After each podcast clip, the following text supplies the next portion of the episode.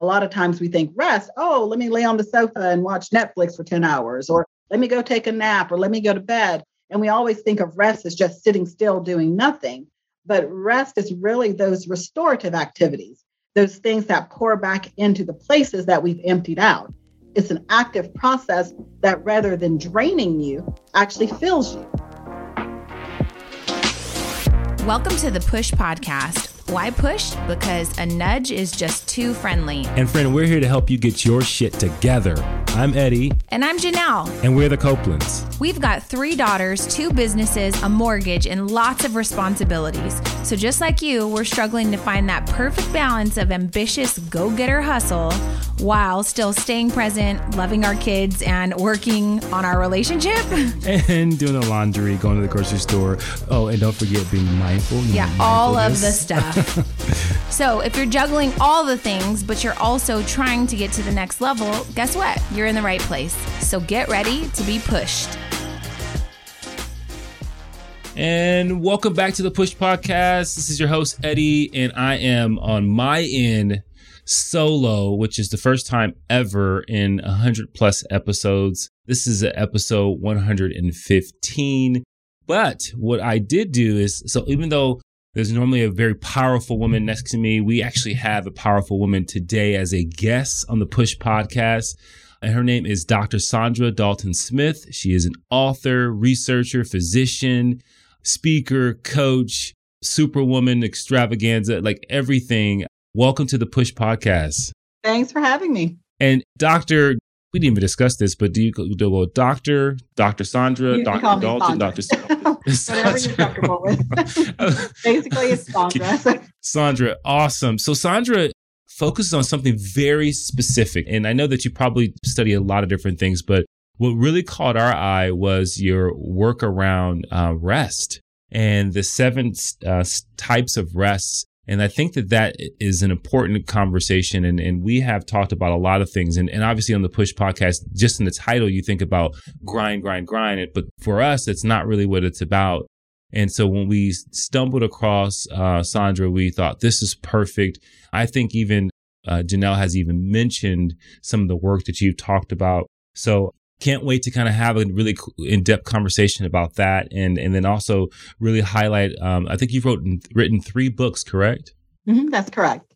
Fantastic. So we'll talk a little bit about those books and we'll put those names out there and then we'll share with the, the folks out there what you study and what you've uh, communicated. You've done a ted talk which is fantastic. So traditionally on the on the push podcast we do a what in the world.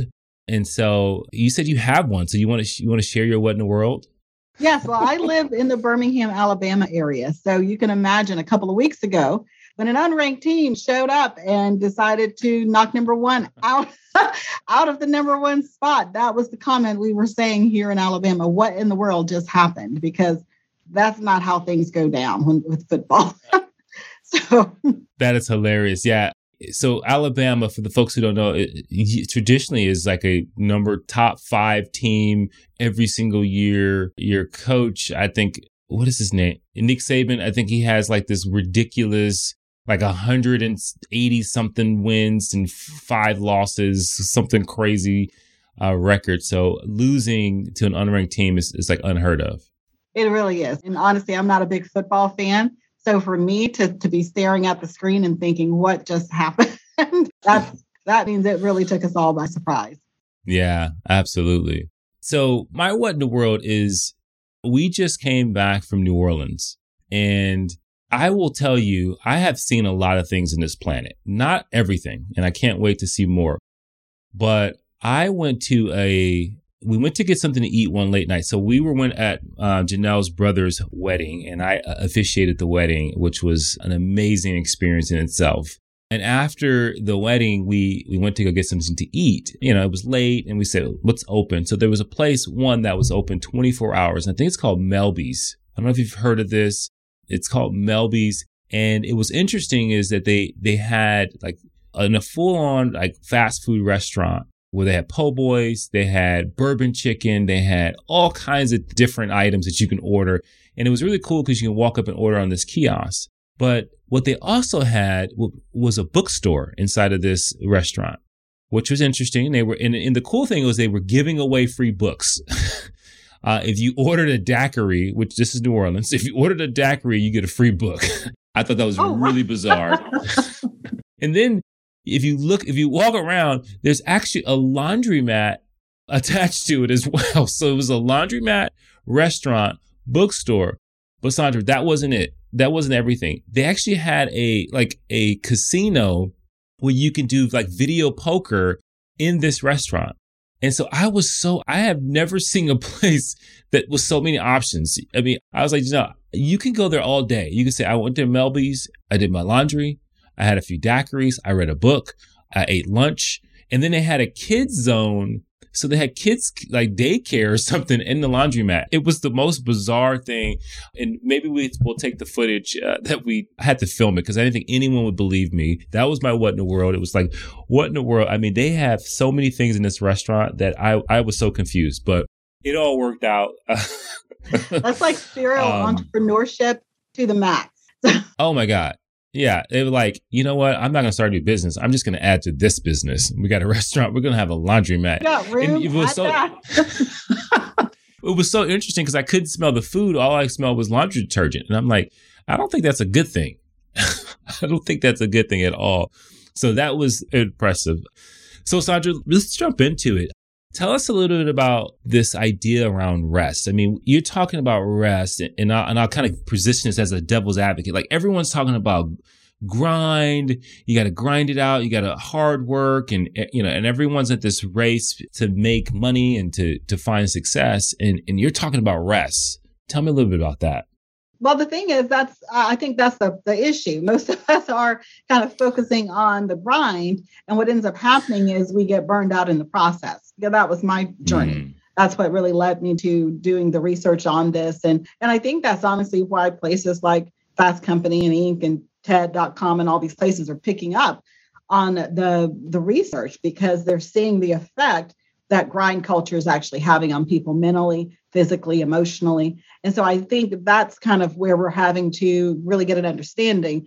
How do we get to a place where we are not burned out? We actually enjoy the work we do. We feel energized and passionate about it. And really, the way we get there is through rest. Yeah. So you mentioned, tell us a little bit about your story and how, how you kind of got here. Well, I'm an internal medicine physician. I've been in I've been in practice now for over 20 years. At the time, I've been in practice maybe for about seven, eight years. I had two toddlers. And so, um, you know, working 60 plus hours a week and then having two small kids at home. I mean, I felt like I was working like a continuous full time job all day, all night. And it got to a place where, you know, I spent so much time kind of building my career. I was already writing, already had book contracts, already doing stuff in the media. So, you know, on the outside, my life looked extremely successful but it did not feel good to live. It was a life that looked beautiful, but felt horrible. and so, you know, it took a moment to kind of come to that truth about the situation. This is the life that I've built. You know, I got the car, the man, the house, the kids, the career. If all of those things are not actually making me happy, then I can actually change what I'm doing so that I can start enjoying what I've actually built. Because I think that's what the problem was. I built a life that I no longer felt comfortable living in because I wasn't allowing time to enjoy it. You know, and rest, that one of the big wow. things about rest, one of the gifts, as I call it, of rest is the ability to reflect and productivity, boundaries, all of those things that we need to have appropriate work life integration. I wasn't doing any of this. You said a lot there that I, I want to kind of touch on. But the, the first thing is that, like you said, that it, it just didn't feel uh, like a life you wanted to live. And, you know, I think that in this age of social media and in an age of distractions, like what were the signs? Like, and the reason why this is important is because I think so often we're so distracted that we don't know that we feel horrible, right? Until we hit bottom. What were some of the signs for you that like, hey, there's something there's something that needs to change? Well, you know, at the time I really didn't know the details of how to uh, burnout's even defined. You know, now I recognize that, you know, the World Health Organization defines it in three components basically that you're tired all the time. Maybe and the kind of tired where you go to sleep, sleep eight hours, wake up, and you're still tired. So it's like that mm-hmm. tired that won't leave you. You can't seem to, to make it go away with another vacation or taking time off from work. Seems like nothing is actually making you feel restored. The weekends don't do it anymore. So that's number one, that kind of debilitating chronic fatigue that's not about just needing more sleep. Number two is that I just didn't enjoy my work anymore. I kind of I had worked for, you know, a physician, you're in school forever. And then residency after that for a career that at the time you have a lot of passion. That's kind of what's driving you to actually go through all of the drama of residency and internship, and then to get into the place of it and have no passion for it anymore. So that's the second part of how they define burnout is loss of passion. And then the third is that your actual productivity is not at its highest capacity. So, you know, I think that's where many of us are. We are still producing work. You know, we're still productive in some sense, but we're not producing our best work. We're not producing high quality work. We're kind of producing from our place of emptiness and exhaustion. So we're putting stuff out there, but it's not what we are truly capable of putting out there. And I knew that. You know, I knew that I was not mm. showing up my best self. And I think it was those, you know, at the time I didn't, this is before the World Health Organization even identified burnout as an issue. But those were the things that I was feeling at the time. And now it's become more recognized because we see a lot of people who are currently functionally burned out. They show up at work every day, they get the job done, they get a check, they go home, but they're burned out. They have all three characteristics and they're, they're they feel stuck. They don't know how to get out of that.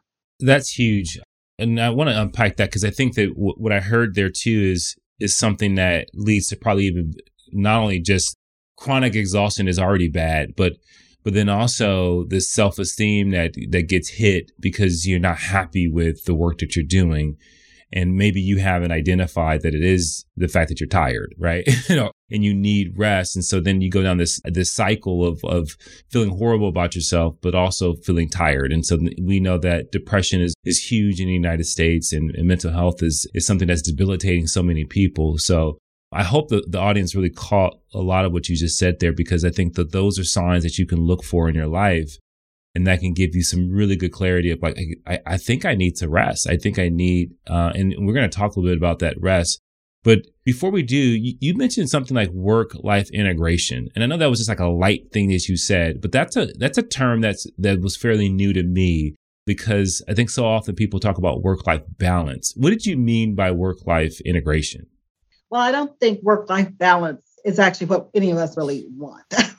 we start off saying that that we want work life balance, but you know when you really think about that, you really can't have these two things kind of teeter tottering on either side. Something's down, something's up. Something's always losing.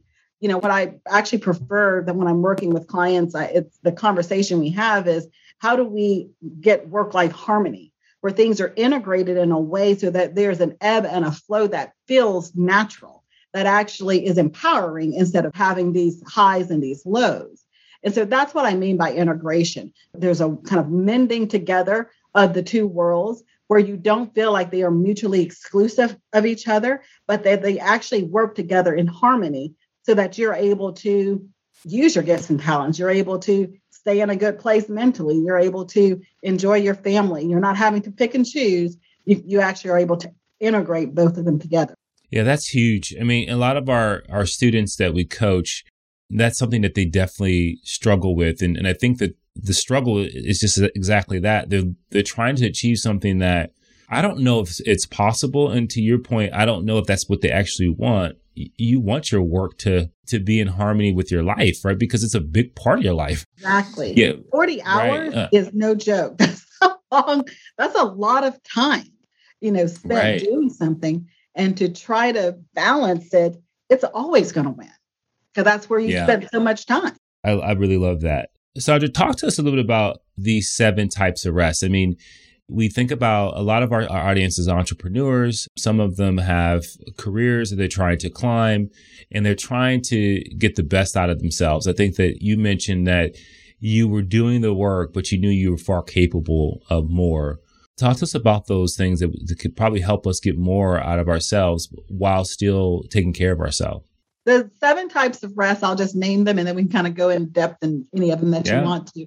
Um, so the seven types are physical, mental, spiritual, emotional, social, sensory, and creative. And so each type of rest, I think the very first thing we have to kind of break off of people's mindset is that rest is kind of synonymous with cessation activities. You know, a lot of times we think rest, oh, let me lay on the sofa and watch Netflix for 10 hours, or let me go take a nap, or let me go to bed. And we always think of rest as just sitting still doing nothing. But rest is really those restorative activities, those things that pour back into the places that we've emptied out. And that's an active process. That it's an active process that rather than draining you, actually fills you. And so I think that's kind of the mindset shift people have to have when they think about these seven types of rest. For example, you know, when we think about physical rest, it does have a passive component. That is the sleeping and the napping. But physical rest also includes things like yoga, stretching, um, leisure walks, massage therapy, using foam rollers, you know, making sure that your desk chair is ergonomically correct so that your, you know, and your computer is ergonomically correct so that your spine and your body are not in toxic positions as you're working all of those are active things. You you have to be cognitive of that. You have to be intentional. And you know the best thing about each of these types of rest is oftentimes you can kind of incorporate just small changes within your day so that you're getting rest without having to make a big deal about it.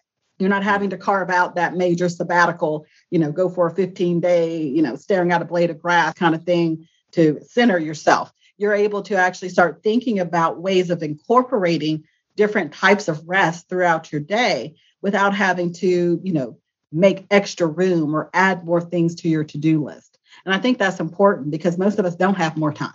We need to learn how to use the time we have so that we start living a more restful lifestyle without having to create time for rest. Yeah. So as I was kind of going through and like I mentioned before, stalking you in, in the most healthiest way possible. Uh, one of the things I thought when I was like reading some of the things that you've you've posted and and watching your TED talk, it was one, it was very active. And and I'm I'm a big proponent on, on like passive learning versus active learning. And I thought this is active rest. Like this is like you there's an intentionality to this that's not just like you said Netflix and watching television. And, you know, one of the things I thought about was this idea, and I, and I was listening to, uh, I think it was Adam Grant, and he was talking about mental health days that people will take off, right? And so they, they're not feeling their, their best and they take the day off from work and they have a mental health day. And I'm always curious, what are they doing? Like, is that person equipped to actually take care of themselves on the day they don't feel good? Or is it, I'm just going to sit here and watch TV to relax because I, you know, I'm feeling anxiety and depression. Like those are things I, I constantly think about. But when I was listening to you, I said, that's what you should be doing, right? You should be spending that day doing yoga. You should be spending that day trying to, you know, recharge yourself in, in any capacity that, that you need. And so when you think about mental rest, when you think about that, what should a person do? Like if a person is feeling in a certain way and, they, and they, I need a mental health day, like what should they be doing that day? Yeah, so I love that point because the mind part of rest actually hits two different things. So the mental rest and then the emotional rest, we're kind of talking about both of them. So I'm going to hit both mm. to some degree just to kind of differentiate them a little bit. So the mental rest part is the part of uh, really kind of how we process information.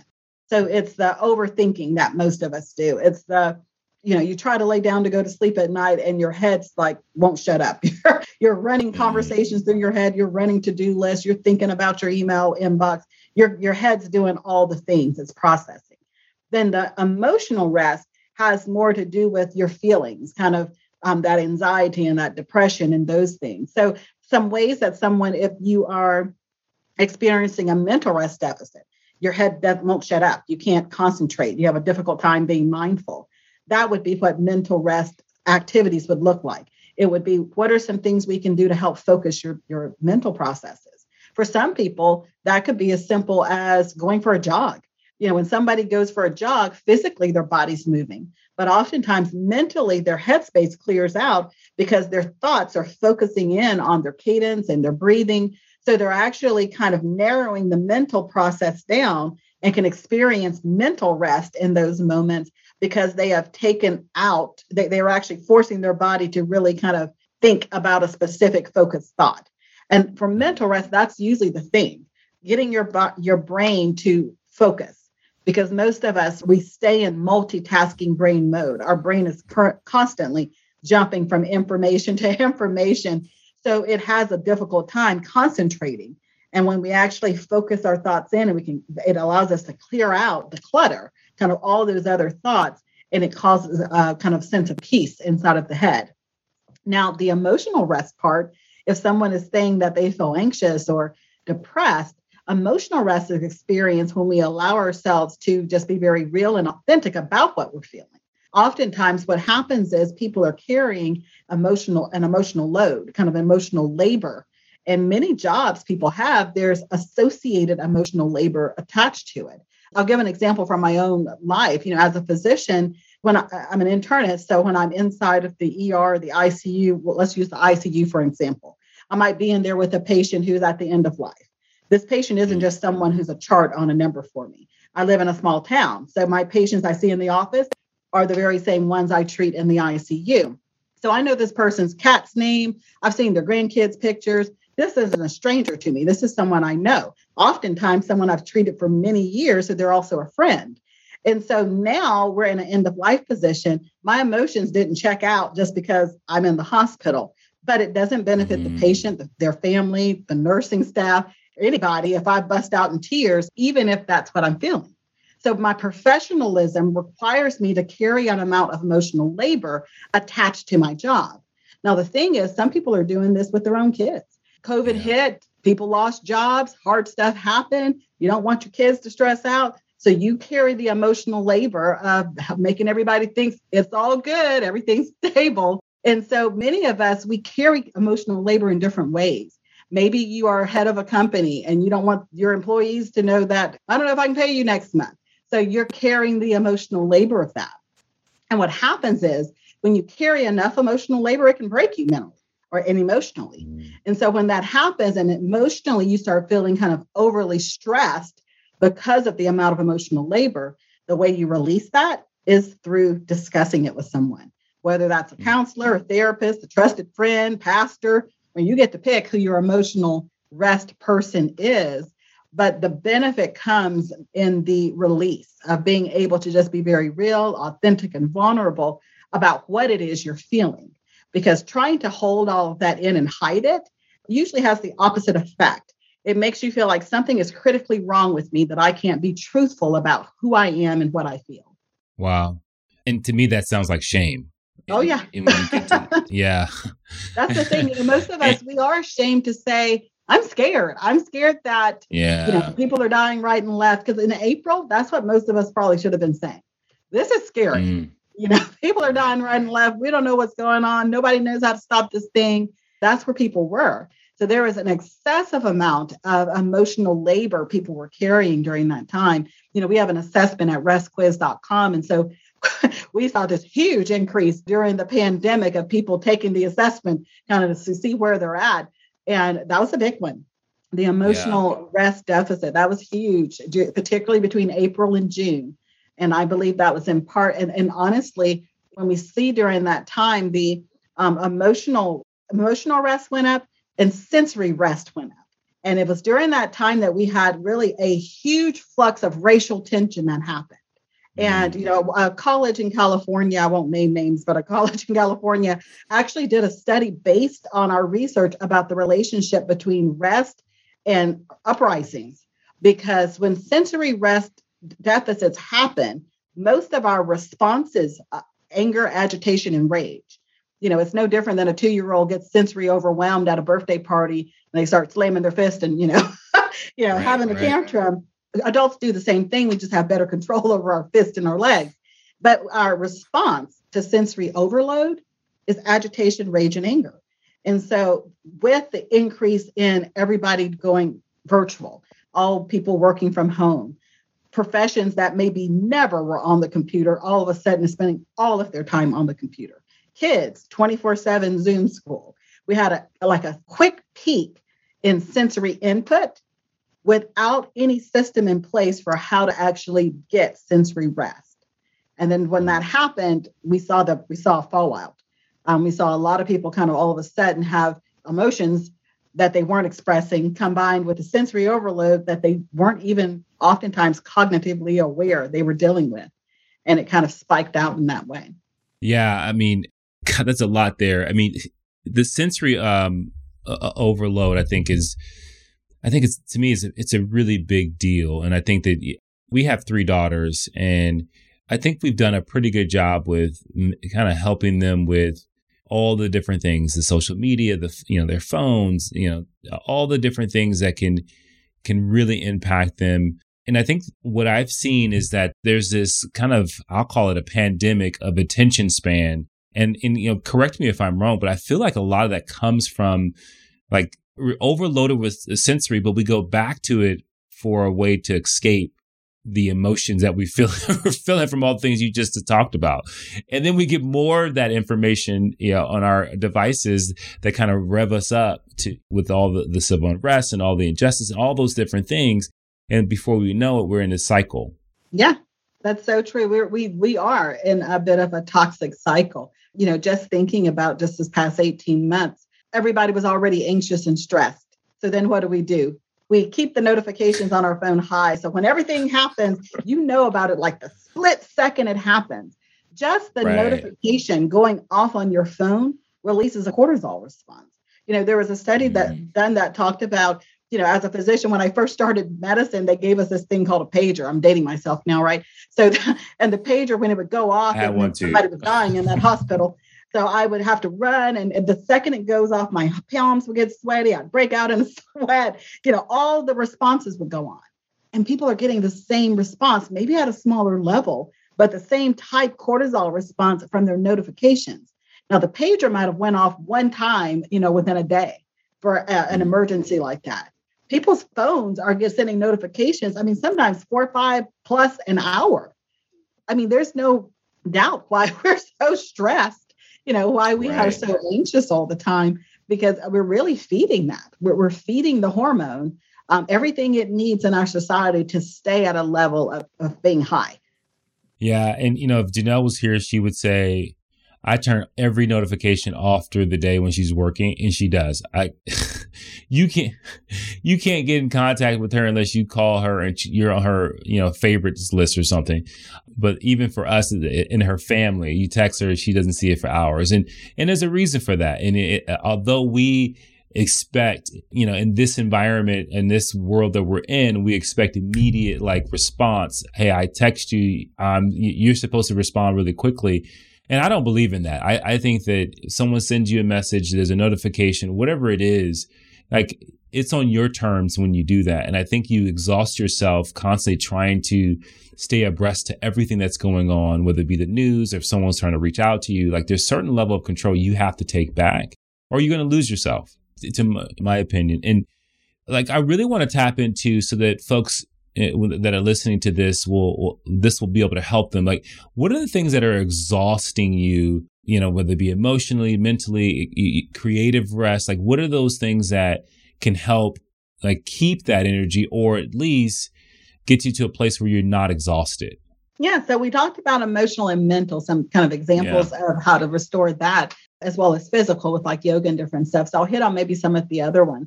Sensory specifically we talked about cutting out the notifications. And I always tell people it's not getting rid of your apps. You know, keep all your apps, just turn the notifications off. Right. And like you said, you choose when you want to engage with them instead of letting them kind of intrude upon your peace and sanity. You be proactive in kind of protecting that by controlling the notifications. Because really, honestly, most of us don't need the notifications except for the phone and the text messages. Those are the only true right. emergency, you know, apps that you would need on your phone if somebody really had to reach you for something. The other thing with specifically with sensory is to be aware of kind of the ambient sensory inputs that are in your environment. Oftentimes, particularly, you know, with kids doing homeschooling and stuff like that, there might be like something playing in the background TV playing in the background, nobody's watching it. You know, some kids have YouTube uh, or games and stuff playing on their iPad, nobody's listening to it, it's just playing over there in the corner. Be aware of those ambient sounds because even though you're thinking, oh no, well, you know, whatever, I can just ignore it, your body's not ignoring it. Your body's mm. still experiencing that.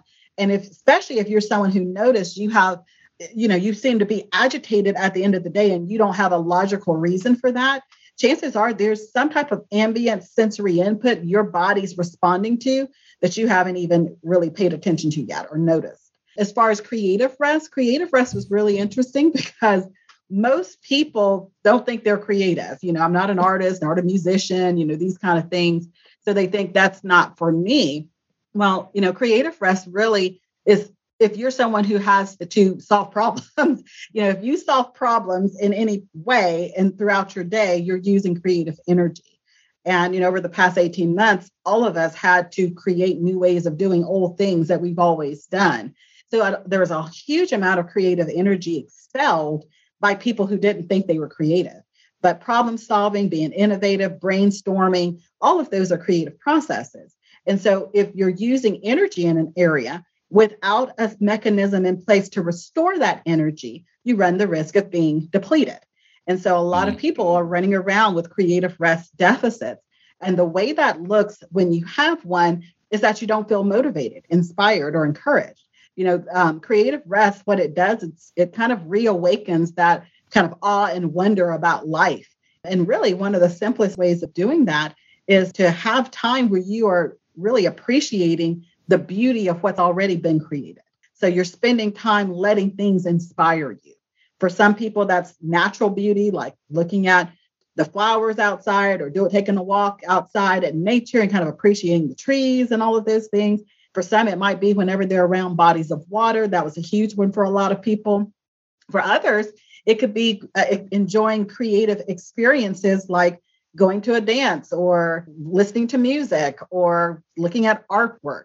There's so many different ways people get motivated and inspired, but we have to recognize the value behind that. And so, you know, one of the big studies was that a large number of people experience creative rest around the ocean and bodies of water they couldn't even explain what it was that they felt, but it was like they knew when I'm around this situation, I feel better. And I can't even explain, like, in like logically, yeah. why I feel this way. And that's what it is. They're experiencing creative rest, they're experiencing the rejuvenation of simply being able to appreciate something that is inspirational to you. And so that's what it is. Because when I go to the, the ocean, and we, we last year we spent I think God, it was it was probably like seven days near the ocean. We just there's something very restorative about the waves crashing, walking on the beach, your feet in the sand, and it's almost like the grounding that people that I know this became popular a long time ago, where you go outside and you take your shoes off and you, you find a grass and you just dig your feet in the grass and you just get grounded with the earth. There's something relaxing. There's something that I think is makes you one with nature in a sense. And I think that that's very therapeutic, in my opinion. But I, I love to hear that. I'm glad a doctor agrees. yeah, you know what? And that's the thing. When there were studies actually done uh, specific around this concept, and because so many people, over I think it was 55 to 60 percent, said that they experienced something like that with bodies of water specifically. They actually did studies looking at the uh, MRIs of brains after someone had actually looked at the ocean, MRI of wow. the brain after someone had looked at a picture of the ocean, and then after they looked at colors that resemble the ocean, so the aquamarines, the light blues, all of that, and that M- that brain activity for those people who said they experienced that renewal that you mentioned was the same in all three instances, which is great news wow. for someone who doesn't live near the beach because you can now bring those creative rest elements into any place. Put a picture on your desktop or on your phone or have a nautical theme within your office or your home office. Color a wall aqua you know if that's a color that's that kind of relaxes you and, and causes that sense of renewal to you there's so many ways of doing that and, you know and the, and the interesting part of that was the people who said that they didn't experience creative rest around bodies of water their brains did nothing in that situation it was like okay what's the big deal So it's unique for each person. Right. One person forest bathing might be their thing. The next person laying on the beach might be their thing. The next person, it might be sitting in a concert, you know, listening to the music. For another person, it might be going to an art museum. You know, every one of us has our own place where that that sense of just kind of grounding, as you mentioned, happens. And you just have to be aware that that's just not this kind of foo foo thing, that that actually is what helps you to stay in a place of creativity. I love that. And I think that now I, I'm certain uh, we have to have a beach house because I want to be able to keep that creative energy and that juice going. So that's fantastic. A couple things, and then I, I want to we'll kind of tie a bow on things. But I, you said the ambient sensory, right? So I have been a big person on like you should never ever sleep with the TV on, and I know a lot of people feel like they have to do that, and I feel like to me, what you just said, like your body's always listening. So even though you think you're sleeping, you're not probably getting really good rest. Is that right? Like, it might with that, it, that was intuitive for me. Yeah, I think it depends on kind of what's going on with the TV because yeah. a lot of people actually get deeper into the non REM sleep with like sounds of the ocean or you know mm. honestly sounds of vacuum cleaners and all of these kind of white noise sounds as we call them so some people actually seem to benefit from that. And what we're finding is, particularly if you're someone who has a hard time getting your brain, your the mental rest, getting your brain to shut up, to kind of quiet down, that sometimes having kind of that white noise background gives your brain kind of almost like a, a, a, central hum, so to speak, that it can focus its attention on so that it's not kind of jumping around at all of these other things in the night that it might hear. But like I said, it, that's white noise. Now, listening to the TV, chances are that's going to have a lot of variation to it. You know, there's going to be mm. somebody's going to slam a door and somebody's going to honk a horn and dogs are going to bark. You know, there's going to be a lot of different stuff going on. So I would find that very difficult for someone to go into deep sleep because there's so your brain can't find something to focus on to relax. It's going to mm. still be kind of picking up all of these other things that are happening in the background. Yeah, and that's the thing, you know, I think because they, you know, I've read a study that they said that your your skin has light sensors and so it is impacted by the light even if your eyes are closed. And so that lights up your brain. And so it takes you away from being able to get to REM in deep sleep. And so I always tell people, hey, you should probably not do that. And I know some people have you know, hearing issues where they have the ringing of the ears. And so the TV helps drown that out a, bit. And so I get that, but I also understand that like we're talking about people watching Nick at Nite. Maybe I'm dating myself, but because I use, I use a sleep meditation that I never get to the end of, right? It, it, you know, as soon as I start the sleep meditation, it feels like two minutes later, I'm done, right? But I think that that is very different than someone listening to a television the entire night. that one, I just don't think I, you can get deep rest with that. So that was just something that caught my attention when you mentioned it. Yeah, I think uh, you're I, right in that, you know, the issue with the light at nighttime, I think a lot of people, especially if you find that you tend to wake up a lot at night, one of the things I find a lot of people aren't aware of is the brightness of their actual like alarm clock. You yeah. Know, most alarm clocks actually should be faced away from you. I know that's kind of counterproductive in your head. You're thinking, I want to know what time it is. But if you're not able to dim it, like seriously dim it to where it doesn't put off a glare or a glow around the light, then it needs to actually be turned away from your face because if it's shining towards your face, which is what most people do, they want to be able to peek an eye open and see, you know, what time it is if it's shining towards your face, not completely dimmed, chances are you're not getting to very high quality sleep because your your eyes, the layer of skin over your eyes is so thin that it can't block out light shining at it like that. Go outside, look at the sun, close your eyes. You'll still see bright. You know, it's the same way in your bedroom. It can't completely block that out. And so, for that reason, your optic nerve is directly attached to your brain. Your brain still says, okay, stuff's still going on it's not going to completely go into those deeper levels. Yeah. The good thing is, Janelle and I are very compatible with that. We can't have any light at all, not even a, a little dot of like an LED light from something. Like everything has to be covered, turned off. We don't even have an alarm clock just because we're both really sensitive when it comes to that. If there, it is so interesting. If there's a light somewhere in the house, like I can feel it. Like it's like somebody and maybe that's, that's just the parent in me or or just there's something in my brain that won't shut off when it comes to that. But before we we end it, I want to talk about your books. So you have a, a one book that's called The Sacred Rest. And I believe I was just want to make because it's, it's, it's sacred rest, recover your life, renew your energy, restore your sanity. And that's your latest book. And so you want to tell us a little bit about that book? And I know you have two other books as well. Yeah. So Sacred Rest is a book where all of this research is actually discussed and laid out. The book's divided up into two sections. The first half of the book talks about the science, the research, talks about the application of the seven types of rest. And then the second half of the book kind of goes more into the what I call the gifts of rest. So it goes into kind of more of the spiritual side of rest. Um, and that helps a lot of people kind of see that connection between the mind, body, and the spirit. Awesome. And then your other book, and I have it here now. I've got I've got yeah. so many notes. On. No, I've got my two other books are um, "Set Free to Live Free: Breaking Through the Seven Lies Women Tell Themselves," and then "Come Empty" is a devotional. Got it. Come empty. You're, there we go. So, "Set Free to Live Free" is the one that was re-released just recently. It came out in 2011 and then was re-released this year by the publisher again with a fresh cover and updates and all of those kind of things. It's it's one that primarily focuses on helping women overcome some of the things that keep them from what I feel truly succeeding.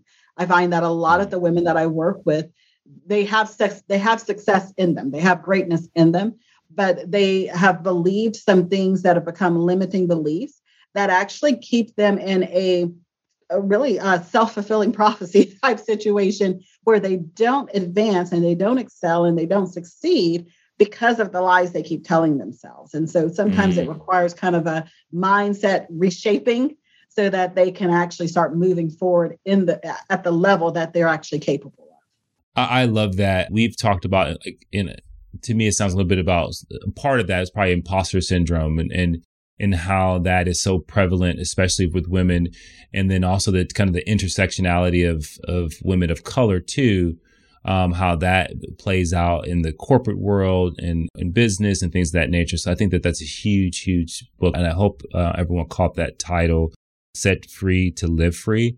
And then your the last book is Come Empty. Yeah, my book Come Empty is a devotional. So it goes more uh-huh. into kind of understanding spiritual hurt and wounding and the effect it actually has on our health and well-being and and how we view the world. I think sometimes we don't realize how things that have happened in our past, how they change how we view the world. And in that changing of our perspective, it actually then changes the our outcomes. And so it kind of helps people reconnect the dots between that. Fantastic. So where can folks find you? Where can they find these books? I'm sure people are going to listen to this episode and want to want more. Um, there are some very tired people out there, Saundra. there are. So my um, main website is I choose my best life.com and you know, the books are available wherever books are sold, Amazon, Barnes and Nobles, all the places. And then as far as if someone is still curious, like, well, what which of the seven types of rest do I actually need? Um, the assessment is free and it's at restquiz.com. And it takes about five to 10 minutes. I mean, it's a 70 something question assessment. So it takes a moment. Uh, I call it a personal investment in, in your own well being, but it takes a moment to kind of process through those questions. And then you get an email that basically shows you where you score in the seven areas. And oftentimes people will say, well, I failed it. You, it's an assessment. You can't fail it. But it, it does let you see where you're at and gives you some kind of framework so that you can know places where you can improve. Well, thank you so much for doing this and being here with us. I say us, but me, but in spirit, Janelle is here we definitely have to have you on again with Janelle. I think that there's so many things that we can continue to discuss, especially a lot of the things you talked about in your uh, your different books. And so, thank you so much, Dr. Saundra Dalton Smith, and you know, thank you for being on the Push Podcast. And for everyone listening, please, if this is your first time listening to Push Podcast, uh, go to your iTunes, hit follow so you can get notifications when we have the next episode. But thank you for being here and always push through. Thank you for listening to the Push Podcast hey, we want to hear from you. So if you have a question or there's a particular topic that you want us to tackle and you want us to help you push through, you got to do something for us. You got to go to Apple Podcasts and you got to leave a rating and a review. And in that review, go ahead and leave that question with your Instagram handle so that we can shout you out when we actually answer the question. And we'll talk about that on the podcast and make sure that, hey, this particular podcast is made for you. So leave a rating, leave a review, leave your handle, and until next time, push through.